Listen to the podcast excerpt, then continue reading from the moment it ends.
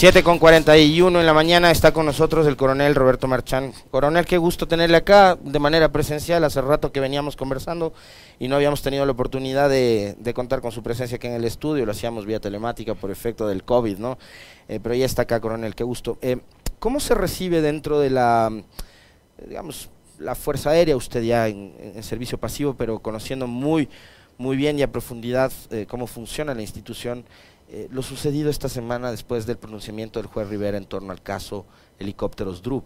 Claro, eh, Alexis, yo no le sabría decir dentro de la Fuerza Aérea cómo se recibe, pero yo quisiera más bien indicarle que el, tema del DRUP yo creo que es otra muestra clara de, de, lo perniciosa que puede ser la política cuando se inmiscuye en ciertas eh, en hechos de otra de otra naturaleza y la política tiene la, habilidad de esconder las realidades, lastimosamente. Entonces, el, el tema Drew, como le digo, eh, por las circunstancias que se fueron dando, se fue inmiscuyendo el ámbito político y dejó de, y nos de, impidió ver todas las circunstancias que se fueron dando alrededor del, del tema. Si me permite, por ejemplo, eh, el tema de los helicópteros, yo quisiera llevarle un poco más hacia atrás. Las Fuerzas Armadas tuvieron su mayor eh, incremento en capacidades en los años 70, ah, en la última dictadura militar. Ahí fue cuando se, se, hizo una enorme inversión, que bueno, ese es otro tema eh, que se podría tratar en otras circunstancias, eh, donde se equipó a las Fuerzas Armadas, a las tres ramas de las Fuerzas Armadas. Pero a partir de eso, salvo pequeñas inversiones que se fueron haciendo hasta el año 2000, hasta el año 1998, eh, las Fuerzas Armadas no tuvieron un incremento de capacidades, sino más bien una disminución de capacidades. Y en, el, y en 1998 viene lo que todos conocemos, la firma de la paz con el Perú, la finalización del, viejo y antiguo conflicto territorial que teníamos con el Perú.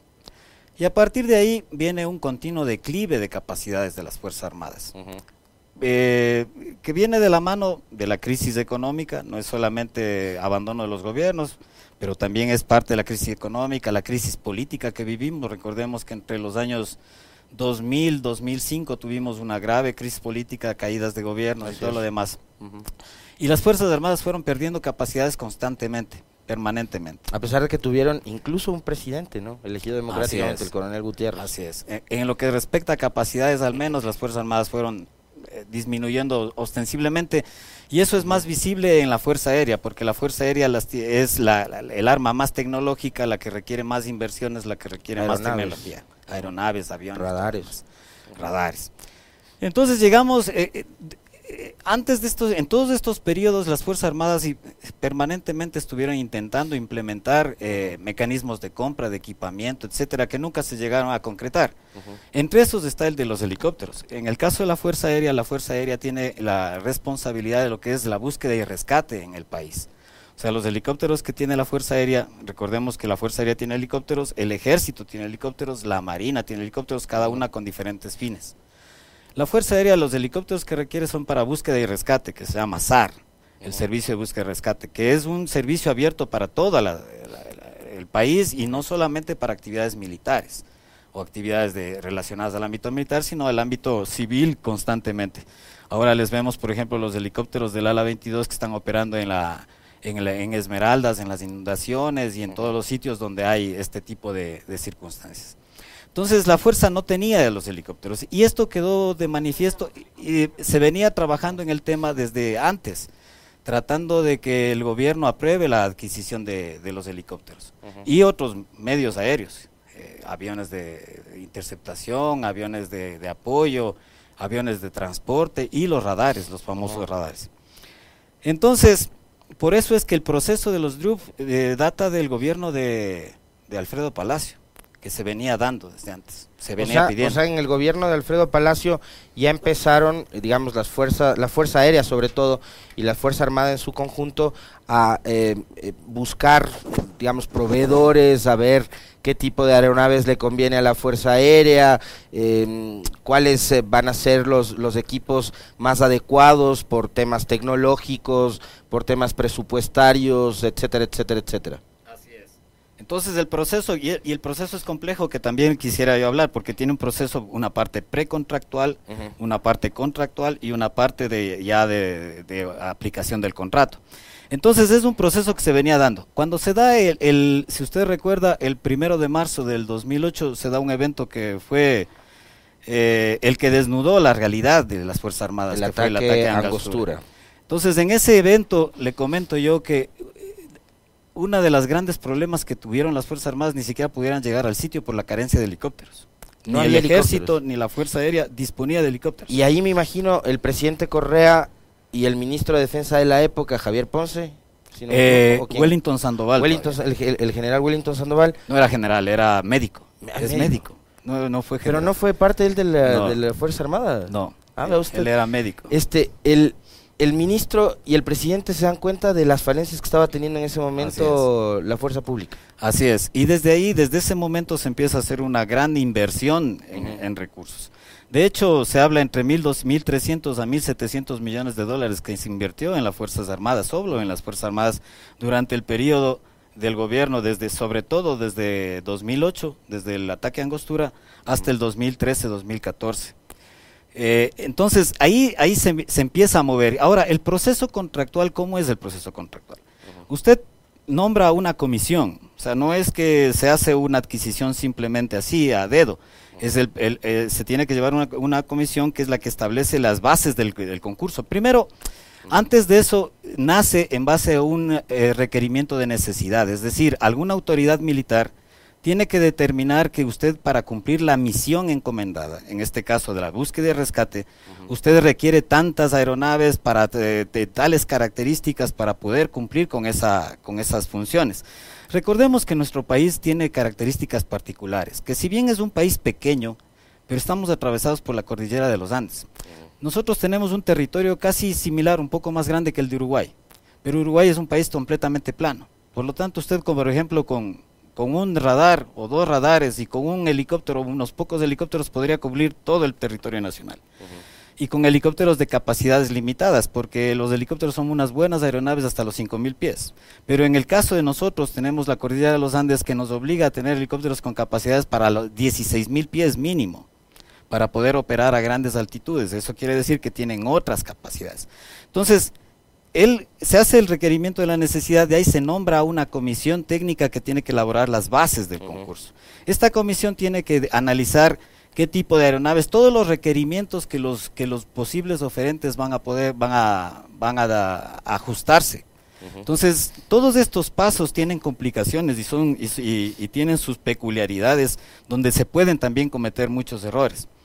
El siguiente paso ya es cuando se tiene eh, las bases del concurso, se llama a las empresas a que, a que oferten y se hace la revisión de las ofertas. Cuando se reciben ofertas, en el caso de los DRUP, creo que hubo alrededor de tres o cuatro ofertas de diversos fabricantes, empresas la HAL de la India, empresas la IAI de Israel, empresas creo que era Airbus de, de, de Europa y Bell de Estados Unidos se revisa las ofertas y, se, y, se, y, en un comité de contrataciones se decide cuál es la oferta más conveniente a las necesidades que se, que se están buscando.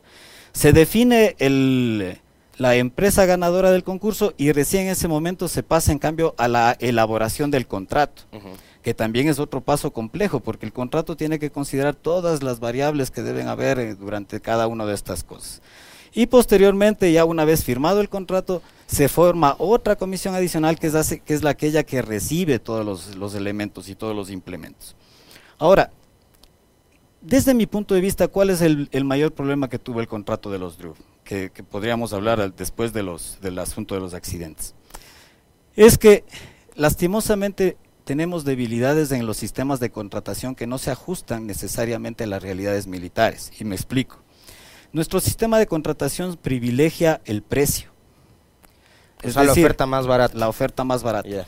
Y no necesariamente la oferta más barata es la oferta más conveniente, ni la más ni la mejor, peor en equipamiento militar. Y le pongo como con claridad.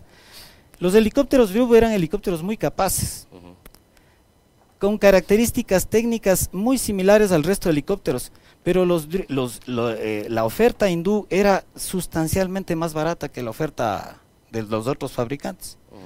Entonces le digo que es alrededor de, era alrededor de dos tercios de las, de las ofertas de los otros fabricantes. Entonces es una manera en la cual le obliga a usted a tomar la oferta más, más, eh, más barata. Es decir, me están ofreciendo, por decir un número, me están ofreciendo los otros eh, helicópteros cada unidad a 10 millones y estos me ofrecen a 7 millones, casi es a ojo cerrado que tengo que irme por la de más barata. porque la, la, ley me obliga en cierta medida. Si, si usted eh, imaginemos un escenario hipotético, coronel, eh, se elegía la oferta más cara, la de Airbus o la de Bell. Los periodicazos hubiesen sido... Si había una oferta más económica... Y, no solo eso, la Contraloría. Se cuenta, y la, Contraloría. Ahora, ¿cuánto toma todo ese proceso que usted nos relató muy detalladamente? ¿Cuánto tiempo toma? toma años probablemente. No es que no es que llega mañana un presidente y le dice eh, le nombro yo a usted eh, mi, ministro de defensa y le digo, ve, eh, Roberto, necesito que me compres helicópteros para la próxima semana. Primero porque el proceso toma tiempo y después porque cuando uno ya firma el contrato no es que los helicópteros ya están fabricados y están esperando ahí en una bodega para ser entregados. Recién en ese momento los helicópteros empiezan a ser fabricados y se ponen a la lista de espera del fabricante, porque los fabricantes generalmente ya tienen contratos previos, se ponen a la lista de espera. Entonces, para usted más o menos tenga una, una idea de tiempo, los primeros pasos que se dieron en este contrato fueron en el año 2007. Y el contrato, a pesar de que en el 2008 se declaró de emergencia por el asunto de Angostura, se le declaró en, en emergencia los contratos en el 2008, recién en enero del 2009 se firmó el contrato. Y los helicópteros se estuvieron recibiendo a finales del año 2009. Entonces, si vemos que es un proceso largo, en este caso duró entre dos a tres años de, adquisición. Pero lo que yo le, quería, le quería comentar a Alexis es que en el caso del, helicóptero Drup, como le digo, el precio más barato fue el que, el que, el que ganó la oferta, el, que, el, que, ganó. Sin embargo, en el ámbito militar uno debe considerar otras cosas, otras variantes. Debe considerar que cuando uno compra un sistema de armas, porque esto se llama un sistema de armas o un sistema de aeronaves, uno está adquiriendo un bien que le va a durar un tiempo determinado. Se habla en el ámbito militar entre 20 a 30 años. Ese es el tiempo de vida útil de El tiempo de vida útil más o menos de un sistema de armas o un sistema, en este caso de estas aeronaves. En ese tiempo de vida útil, si usted hace un análisis de costos, solamente el 25%, alrededor del 25% es el costo de compra. El resto del costo es el mantenimiento y sostenimiento de la vida útil. Y me imagino que ahí también se incorpora la capacitación a los pilotos. Eh, se incorpora todo, sobre todo en el tiempo, en el, en el costo de, compra, se incorpora eso. Pero lo que yo le llamo la atención es que el, el, el, tiempo de vida útil, el sostenimiento en el tiempo, en los 30 años o en los 20 años que va a durar ese equipo, es lo que más cuesta, cuesta sobre el 70%, entre el 70 y 75% del costo total del proyecto. Entonces uno no puede dejar de mirar esto, entonces si solo se centra en el costo de compra, y se olvida de mirar esto, se cometen los errores como se pueden haber cometido en el drone. ¿Y, a qué me, y me explico? Cuando usted compra un equipo es diferente cuando usted compra un proveedor que ya tiene mil, mil helicópteros en el mercado. Porque esos mil helicópteros quiere decir que usted ya tiene un montón de aviones volando, por lo tanto tiene más repuestos disponibles, por lo tanto tiene más casas de reparación disponibles en el mundo. En el caso del helicóptero Drew, el helicóptero Drew era un helicóptero relativamente nuevo una eh, un proceso de creación de un, de un helicóptero eh, realizado por la HAL de la India, que dicho sea de paso no es una empresa desconocida, es una empresa muy grande de la India, la más grande que aeroespacial de la India. O sea, el gobierno del Ecuador no fue el primero que le compró a HAL. Sí, sobre todo, eh, o sea, en ese en ese tiempo era uno de los primeros comprados, porque era un, un, un, helicóptero relativamente nuevo. Pero esa es una, una debilidad también, ¿por qué? Porque al ser un helicóptero relativamente nuevo, usted no tiene muchas posibilidades de dónde obtener, por ejemplo, procesos de mantenimiento, de dónde obtener eh, repuestos. Es diferente cuando usted tiene un helicóptero de, que, está en muchos lugares, en que usted, por ejemplo, puede tener aquí en Brasil, en Colombia, en Perú, incluso en Estados Unidos, ya casas de, mantenimiento de ese helicóptero, que cuando usted tiene solo como único proveedor el, la India. Entonces, ¿qué es lo que pasaba con el helicóptero Drup? en el proceso ya de, mantenimiento del helicóptero. Que todo, que todo elemento, que todo componente que tenía, tenía que enviarse a la casa de mantenimiento en la India y retornar de la India. Y eso, toma seis meses, tiempo un y año costos. y costos. Entonces, eso provocó que ya en el uso de los helicópteros, de los helicópteros vayan poco a poco perdiendo capacidades en el sentido de que ya no había los helicópteros eh, disponibles porque tenían que entrar a un proceso de mantenimiento, repuestos a la India, hasta que regresen ese helicóptero está parado en tierra y así poco a poco la flota va, va quedándose en tierra. Pero eran helicópteros nuevos. Es que todo helicóptero, todo, toda aeronave tiene procesos de mantenimiento. Eh, y esto es algo que, deberíamos tratar de entender. En el ámbito aeronáutico usted hace mantenimiento no solamente por uso, hace mantenimiento por ciclos, hace mantenimiento por eh, encendidos, hace mantenimiento incluso por tiempo calendario y por horas de vuelo. Eso quiere decir que si yo tengo el helicóptero o el avión parado en tierra, igual le tengo que hacer procesos de mantenimiento por tiempo. O sea, el tiempo pasa y... O sea, no es que usted tiene el helicóptero parqueado en el hangar y hay que se quede. No, está guardadito.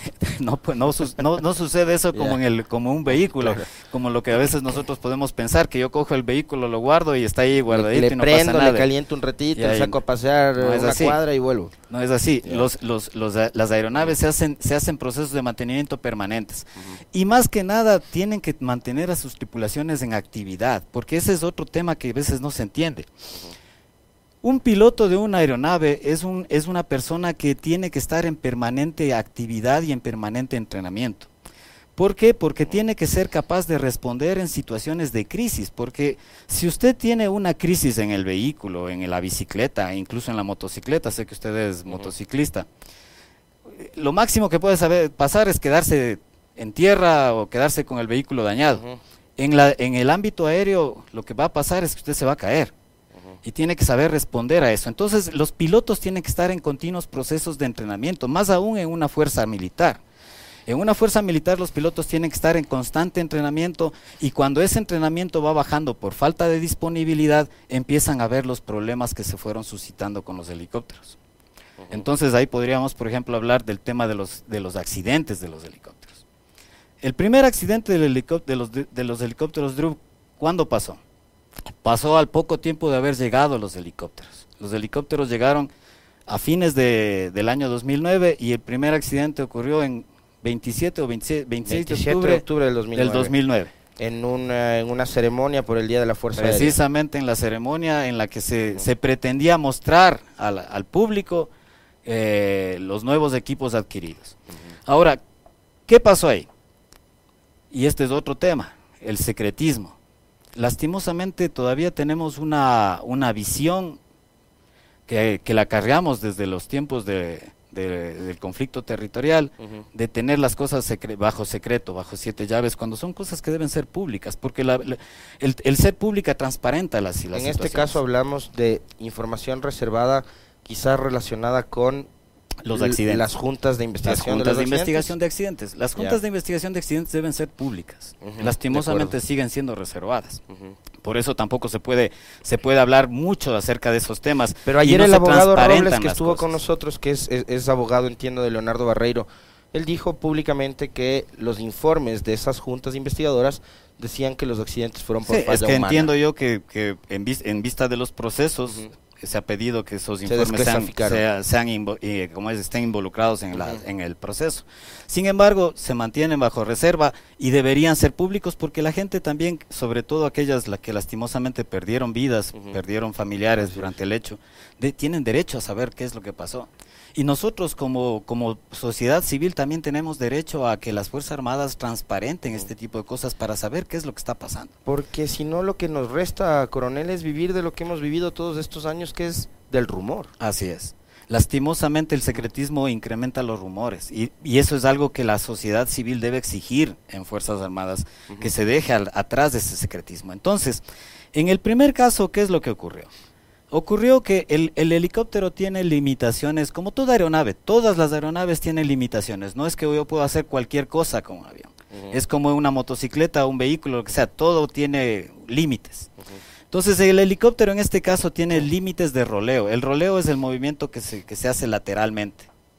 Cuando un helicóptero va a hacer un giro, usted puede, ese helicóptero en particular, por sus características, sus dimensiones, sus pesos, sus características aerodinámicas, tiene una limitación, si no me equivoco, es de, dos, de 20 grados cada dos segundos para roleo, hasta un máximo de 60 grados de roleo. Es decir, que ese helicóptero puede hacer un banqueo de hasta 60 grados, pero con una rata de roleo de, de 20 grados cada dos segundos. Es decir, que para llegar a los 60 grados tenía que demorarse alrededor de, de 6 segundos. Es decir, un roleo relativamente lento.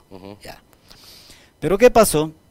En la ceremonia, eh, pilotos con poca preparación, recordemos que los helicópteros habían llegado recién, los, los pilotos estuvieron en la India haciendo sus entrenamientos cuatro meses, van a una ceremonia donde hay una presión, una presión psicológica, hay una presión para, para quedar bien, para hacer bien las cosas, etcétera, etcétera, y el piloto va y excede las limitaciones del, del helicóptero. Y el helicóptero pierde lo que se llama, técnicamente se llama una saturación del cíclico, que es una parte del, del, rotor, de la hélice del rotor, y el helicóptero pierde el control y se desploma. La causa, falla humana, falla del piloto. ¿Motivada por qué? Porque lastimosamente en aviación hay que no solo analizar el, el, hecho final que ocurrió, por qué ocurrió el accidente, sino hay que ver cómo se van concatenando la cadena de eventos que van determinando el accidente. Entonces, en este caso... Imagínese lo que usted... para mí esta ha sido una, una lección, coronel. Incluido lo que usted nos decía hace un momento, los niveles de estrés a los que están sometidos los pilotos. Por supuesto. Increíble. Por supuesto. Todo esto genera, genera niveles de estrés, genera niveles de cosas. Imagínese usted un piloto con poco entrenamiento, haciendo una actividad para la cual está relativamente preparado se da este tipo de cosas. Entonces, si usted hace el análisis de la cadena de eventos, va a llegar a darse cuenta de que son generalmente errores sistémicos. ¿A qué me refiero con errores sistémicos? Que es en el proceso de la toma de decisiones se cometen diversos errores. El primer error probablemente es por qué estuvieron esos helicópteros volando en esa ceremonia cuando habían tenido tan poca preparación todavía y cosas por el estilo. Son errores sistémicos. Ese fue el primer accidente. Octubre del 2009. El siguiente accidente se da cuatro, se da en febrero del 2014. Eso quiere decir que casi cinco años después. el 20 de febrero. entonces esto nos dice varias cosas. Los helicópteros no estuvieron guardados cinco años. Estuvieron volando, cumplieron más de 7000 horas de vuelo, que en aviación es bastantes horas de vuelo. Y un detalle adicional, eh, coronel, que pocas veces lo mencionan en este caso. Uno de esos siete helicópteros era el helicóptero presidencial. Así es. Es decir, Rafael Correa volaba, volaba en los en ese helicóptero. Él volaba permanentemente en ese helicóptero. No tengo el dato, pero debe haber tenido acumulado 300 horas de vuelo fácilmente en el helicóptero. Y precisamente el siguiente que se accidentó fue ese helicóptero. Ahora, ahí, hay que notar que cinco, cinco años después desde el accidente del segundo helicóptero. Este fue en Chimborazo. Sí. Ahora, ¿qué nos dice esto? Si es que los helicópteros eran malos por sí como aeronave, simplemente se hubiesen seguido cayendo en ese periodo de cinco años y no siguieron volando con, con, relativa estabilidad y sin problemas, más de siete mil horas de vuelo. Entonces esto nos dice que es otras las razones por las cuales se dio este siguiente accidente. Y el siguiente accidente es lo que en aviación se conoce como CFID, Control Fly into Terrain, o eh, traducido al español es vuelo controlado contra el terreno. 13 de enero del 2015 en eh, Chongón no, no, no, el, el, 2014. Ese es el. Ah, el de Chimborazo. El 2015 son el, el, tercero y el cuarto. Son el 2015. El del Chimborazo, como le digo, se llama vuelo controlado contra el terreno. ¿Qué quiere decir esto? Es un vuelo en el cual un avión o una aeronave bien, en buenas condiciones, con todas sus capacidades, una tripulación bien, en buenas condiciones, con todas sus capacidades, van y se estrellan contra el terreno. Que lastimosamente en aviación es muy común. Y los que conocen de aviación me van a, a, dar la razón y se debe generalmente por una causa fundamental que es la pérdida de conciencia situacional. ¿Qué es la pérdida de conciencia situacional? Para hacerle más o menos gráfico, es cuando usted cierra los ojos y le, alguien le empieza a dar las vueltas y todo lo demás y usted no sabe dónde está. Pierde las sensaciones de tiempo y espacio, porque el cuerpo humano es limitado el cuerpo humano le da sensaciones diferentes, sobre todo cuando está en el aire, le puede dar sensaciones diferentes. Entonces, la pérdida de conciencia situacional es cuando uno, cuando la tripulación pierde la, la, conciencia de la situación que está en el, en el ámbito especial tridimensional o en el ámbito horizontal. En este caso, era una tripulación que estaba haciendo una navegación a bajo nivel, trayendo el helicóptero desde Guayaquil hacia Quito, y se metieron en una situación complicada y no supieron salir de ahí. Entonces, otra vez, el helicóptero estaba bien, la tripulación también estaba bien, pero cometieron errores. Ahora, si usted hace el análisis sistémico, Ahí puede encontrar otras cosas, entrenamiento, toma de decisiones, etcétera, etcétera, que son otras razones dentro del sistema en el cual usted puede encontrar las cosas que debe corregir para evitar este tipo de cosas. Entonces, segundo accidente, cinco años después, también falla humana. No fue falla del material, falla del equipo. Ahora, lastimosamente de ahí se da, viene el 2015 y en el 2015 se dan dos eventos seguidos, uno tras otro prácticamente. Si no me equivoco, fueron en el mismo mes o a 13 de enero y 27 de enero. Ya. El primero en Chongón y el segundo fue ese que en Tena, saliendo del helipuerto de Tena. El primero de Chongón fue esto está en las en las en, en la documentación también fue una falla humana que se mezcló con una falla técnica.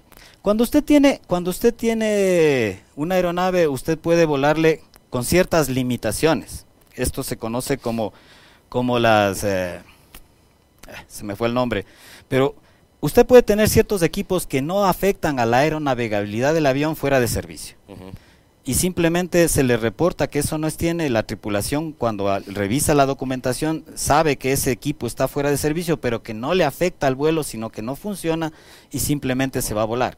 Lastimosamente en este caso en particular la tripulación intentó aplicar utilizar ese equipo que estaba fuera de servicio. Eso provocó una una cadena de eventos que suscitaron que el helicóptero tenga una falla y, eh, y al tratar de solucionar la falla, los, los pilotos, eh, en vez de tomar una decisión acertada, que era dirigirse hacia tierra, se dirigieron hacia el agua. Y el helicóptero aterrizó en el agua, pero se hundió en el agua.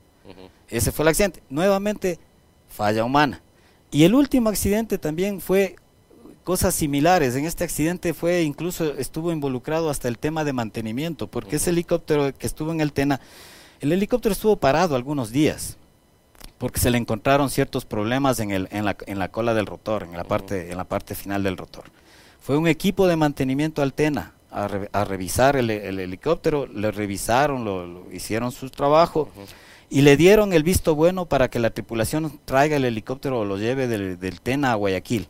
Lastimosamente despega del Tena y el helicóptero sube, sufre una falla y también la tripulación hizo un procedimiento que no fue el adecuado, que tenían que hacer de otra manera. Entonces también ahí se mezcla una falla de mantenimiento con una falla de, de, la tripulación. Ahora, lo que vemos en la cadena de eventos es que el proceso, por este, este tema que yo le digo, que cuando se compraron los helicópteros se privilegió el precio y no se privilegió el proceso de mantenimiento y las dificultades de mantenimiento, lo que vemos como un eje común durante estos accidentes, si hacemos un análisis a profundidad, es que poco a poco se fue disminuyendo la, la, flota de los helicópteros por los problemas de mantenimiento que habían y por lo tanto las tripulaciones fueron teniendo cada vez menos entrenamiento porque las tripulaciones necesitan mantenerse en continua actividad. Y cuando se suscitaron los, los eventos, las tripulaciones no actuaron de la manera que debieron haber actuado. Entonces ahí vemos un problema de carácter sistémico, no vemos un problema del material. Vemos un, sí un problema de mantenimiento, del proceso de mantenimiento que, que se generó probablemente en la compra porque la, la, como le digo, la ley nos induce a buscar lo más barato y no a buscar lo mejor de acuerdo a las necesidades. Entonces, eso es más o menos lo que se vio en el, en el proceso de, de la compra de los DRUB y, y, la operación de los DRUB. Es Ahora, decir, que este tema, más allá de la, de la técnica que usted hoy nos ha dado una clase magistral, coronel, es eh, realmente espectacular eh, la conversa de hoy, em, terminó al extremo politizándose y eso fue lo primero que usted nos dijo. Así es. Lastimosamente, se da el evento de, de, la muerte de General Gabela. General Gabela, él estuvo en la primera parte del proceso de adquisición. Recuerde usted que él lo inició porque él era comandante general en el 2007, él inició el proceso, pero él salió en el 2008, si no me equivoco, marzo del 2008 posterior, o abril del 2008 posterior al ataque de Angostura. Y él salió precisamente por esta situación. Después del ataque de Angostura de los colombianos, se dio una, un grave problema dentro de las Fuerzas Armadas. que se saldó con la salida de prácticamente todo el mando militar, desde el jefe del comando conjunto, comandante del ejército, comandante de la armada, comandante de la fuerza aérea. Todos salieron, incluso el ministro de defensa. Eh, Wellington Sandoval eh, se dio su paso y, entró ahí eh, Javier Ponce como ministro de defensa. O sea, fue un cambio total. Pero en el proceso, y desde ahí prácticamente general Gabela ya no participó en el proceso. Ya lo, lo, tomó la posta el general Borges. Pero entre, entre el proceso anterior sí hubo problemas entre el mando, problemas que, que no sé, yo no sabría a qué decirlo. Podemos tener muchas suspicacias del, del asunto, pero se dieron los problemas, fueron evidentes, no hubo acuerdos dentro del mando. Recuerde usted que el general Gabela era comandante general, el general Borges era jefe del, del Estado Mayor, es decir, el segundo de la Fuerza Aérea. Y esto se generó que después cuando ya se dio el paso de la salida del general Gabela, el general Borges continuó con el proceso y el proceso terminó con la adquisición de los de los que como le digo se, dio un año después. General Gabela salió en abril del 2008 y la firma del contrato fue en, enero del 2009. Es decir, no es que inmediatamente a la salida del general Gabela se, se compraron los helicópteros al apuro, se dio un proceso casi de un año, continuó el proceso hasta que se, se dio. Lastimosamente en el 2000, a partir del 2009 empieza a politizarse el tema. ¿Por qué? Porque en la caída del primer helicóptero, que, fue espectacular, porque ante las cámaras había una transmisión en directo y todo lo demás, empezó a entrar en la política el tema y empezó a ver las acusaciones, las llamadas a, la asamblea. Hubo ahí un, un eh, legislador que, levantó el, el avispero yo creo que no con la intención de buscar la verdad, sino lastimosamente con la intención de buscar a quién acusar. Galo Lara. No, eh, era Fausto Cobo. Ah, Fausto, Cobo, que estaba legislador, y militar además. Militar retirado. Y de ahí empezó a politizarse el problema y empezó a ver las llamadas al, Congreso y empezó a ver las disputas y las, las peleas. Y ahí volvió a la escena el general Gabela, porque él les llamaron al Congreso y eh, porque él se había puesto, él había tenido las, las, las, discusiones previas anteriormente. Entonces de ahí en adelante se politizó el problema y se agravó más con la, lastimosamente, la muerte del general Gabela en el 2010, si no me equivoco, octubre del 2010, que obviamente eh, lastimos, eh, creo que a todo el mundo las suspicacias empezaron a saltar. Entonces se asoció el tema de la compra de los helicópteros con el, crimen y el asesinato lamentable del general Gabela. Y eso politizó las cosas y lastimosamente, como le decía al principio, cuando la política entra a este tipo de cosas, la verdad se oscurece cada vez más. Y más todavía si se mantiene eh, ese secretismo al cual se refería hace un momento el coronel Roberto Marchán. Le quiero agradecer infinitamente, coronel. La verdad es que ha sido eh, muy interesante conversar con usted sobre este tema. Cosas que no se dicen en ningún otro medio eh, que se abordan desde lo superficial, desde el desconocimiento y sobre todo desde la extrema politización de casos tan, tan delicados como este. Muy gentil y queda para una próxima seguir abordando estos asuntos. Gracias a usted y gracias a todos. Gracias, coronel. 8 con 13, enseguida estará con nosotros Verónica Artola, ex gerente del Banco Central del Ecuador.